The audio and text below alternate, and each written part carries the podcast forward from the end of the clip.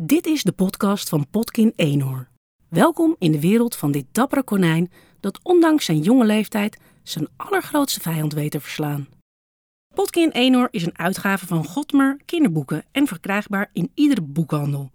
Podkin is geschreven door Kieran Larwood, vertaald door Sophia Engelsman en wordt voorgelezen door Jan Meng. Aflevering drie. De Bard gebaart met zijn hand dat ze stil moeten zijn. En dan begint hij. De Goroms, daar moeten jullie eerst over horen. Tegenwoordig zijn ze, de godin zij dank, niets meer dan een akelige herinnering. Iets om de kleintjes 's avonds bang mee te maken. Maar toen jullie grootouders nog jong waren, leefden alle konijnen voortdurend in angst voor hun vreemde ruiters, voor het ijzingwekkende geluid van knarsend metaal in de nacht en de galm van hun angstaanjagende strijdhorens. De Gorons. Niemand weet precies waar ze vandaan kwamen. We weten alleen dat ze voor het eerst werden gezien bij een kleine konijnenburcht die Zandput heette, in het noordelijk deel van Enderen, waar de Rode Rivier in de zee uitmondt. Daar woonde een kleine stam van brave, makke konijnen. Marterkonijnen waren het, met een donkergrijze vacht, die graag visten, zeilden en bootjes bouwden. Ze zorgden nooit voor problemen en niemand besteedde aandacht aan ze. Tot op een dag alles veranderde. Sommigen zeggen dat er iets in de rivier zat. Iets wat in hun aderen terecht kwam. Anderen zeggen dat ze te diep hadden gegraven en op iets giftigs waren gestuit. Iets wat vervloekt was. Weer anderen beweerden dat het hekserij was geweest. Wat de reden ook was.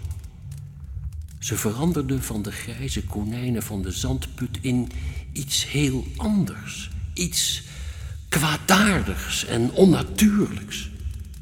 Het begon met hun burcht, die er beetje bij beetje anders uit ging zien, tot er uiteindelijk enorme punten uitstaken van scherp metaal, die de lucht inpriemde als giftige stekels.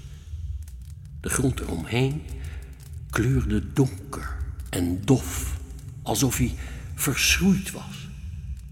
Het water van de Rode Rivier werd zwart en ondrinkbaar op de plek waar het langs de burcht stroomde. De dieren in het woud en in de rivier stierven of werden ziek en mismaakt. De burcht werd nu Splinterheim genoemd en iedereen bleef er uit de buurt. Niet dat dat iets hielp. Vervolgens kwamen de Zandputkonijnen weer tevoorschijn, maar je had ze nooit herkend. Ze waren nu van top tot teen bedekt met pantsers van ijzer. Het metaal dat konijnen onmogelijk kunnen bewerken en dat giftig is voor de godin zelf. De Zandputkonijnen waren er niet alleen in geslaagd het ijzer te buigen en te vormen. Ze waren er op een of andere manier mee versmolten.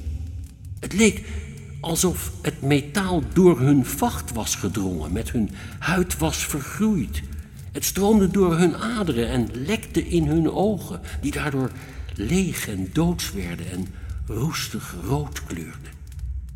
De konijnen vervormden met het ijzer ook andere wezens, de grote domme ratten, die van oudsher als lastdier worden gebruikt, en ook de zwarte kraaien uit het woud. Die hadden ze in krijsende zwermen van roestige roofvogels veranderd.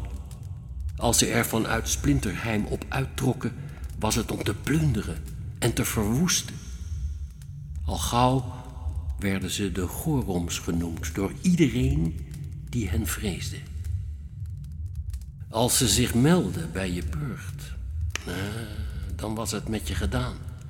Dan doodden ze je stamhoofd en zijn zonen. Ze scheurden je soldaten aan flarden.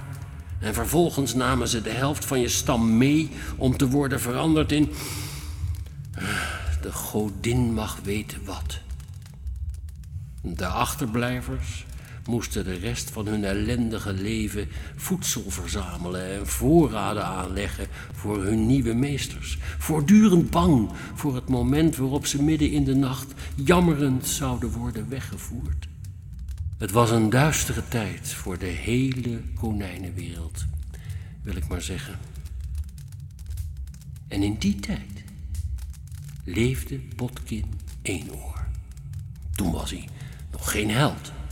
Hij had nog geen reuzenkonijnen verslagen of roversbendes om zich heen verzameld, en aan het redden van onschuldige meisjes had hij werkelijk nog nooit gedacht.